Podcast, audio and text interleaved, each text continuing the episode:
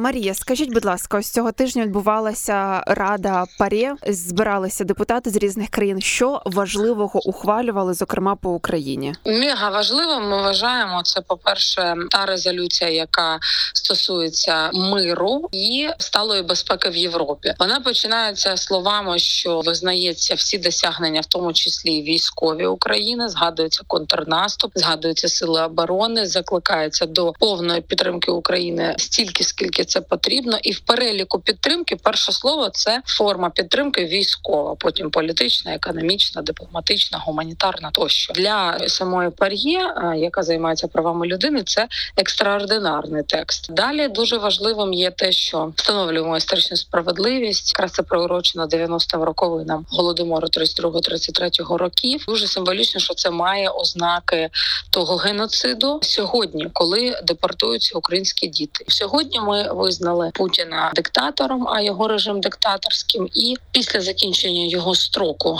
так званого президентства, він стане нелегітимним. Тобто, коли він буде потенційно балотуватися на наступний строк для міжнародної спільноти, він буде нелегітимним, бо більше важливість в цьому також і заклик до відповіді на цю агресію і його діяльність знову ж таки неухильна підтримка створення спецтрибуналу, щоб найвища еліта політична і мілітарна Росії відповідала за ці злочини. Пані Марія, дуже важливе питання. Ось ви сказали, що найперше рішення, яке ми ухвалили в Раді в парі, це те, що підтримуватимуть Україну, зокрема військово. А друге так. рішення про нелегітимність Путіна. І в мене виникає питання: наскільки практичними є ці рішення? Ну тобто рішення ухвалили, а далі за ними що буде далі відбуватися? А вже, а вже дуже багато рішень, поки ми це ухвалювали, відбулося. Це, наприклад, передача і долучення, ну долучення і тренування наших пілотів в Румунії, передача заморожених активів. Давайте не забувати нам чимось треба фінансувати всі ці процеси. Передача заморожених активів в Бельгії, яка буде стосуватися реєстру збитків.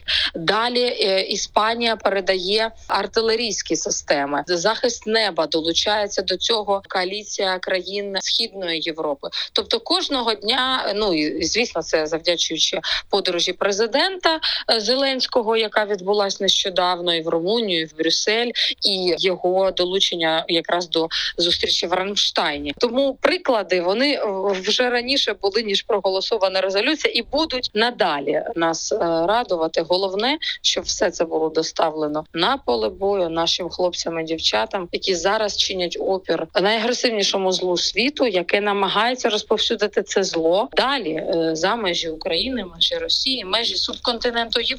Про цю нелегітимність Путіна в нас вже вже є один прецедент, коли білоруський диктатор теж визнаний нелегітимним, фактично після своїх минулих виборів. І зараз бачимо таке ж з Путіним. Що це взагалі дає для світу? Тобто, які будуть кроки потім? дуже коротко, дуже коротко. Це його ізоляція. Угу. З ним не захочуть ні співпрацювати, ні говорити, ні вести перемовини. Ви бачите, з ким зустрічається зараз Путін з дуже сумнівними такими самими плюс-мінус диктаторами, як він. Він зустрічається з світовими лідерами вільного світу, і ця ізоляція буде продовжуватися. Ми просто перша організація, яка масово це визнала, і в цьому є і символізм, і такий собі подарунок. Наші солдати, хлопці, дівчата свої подарунки роблять на полях бою, відвоюючи землю. А ми робимо свої дипломатичні подарунки.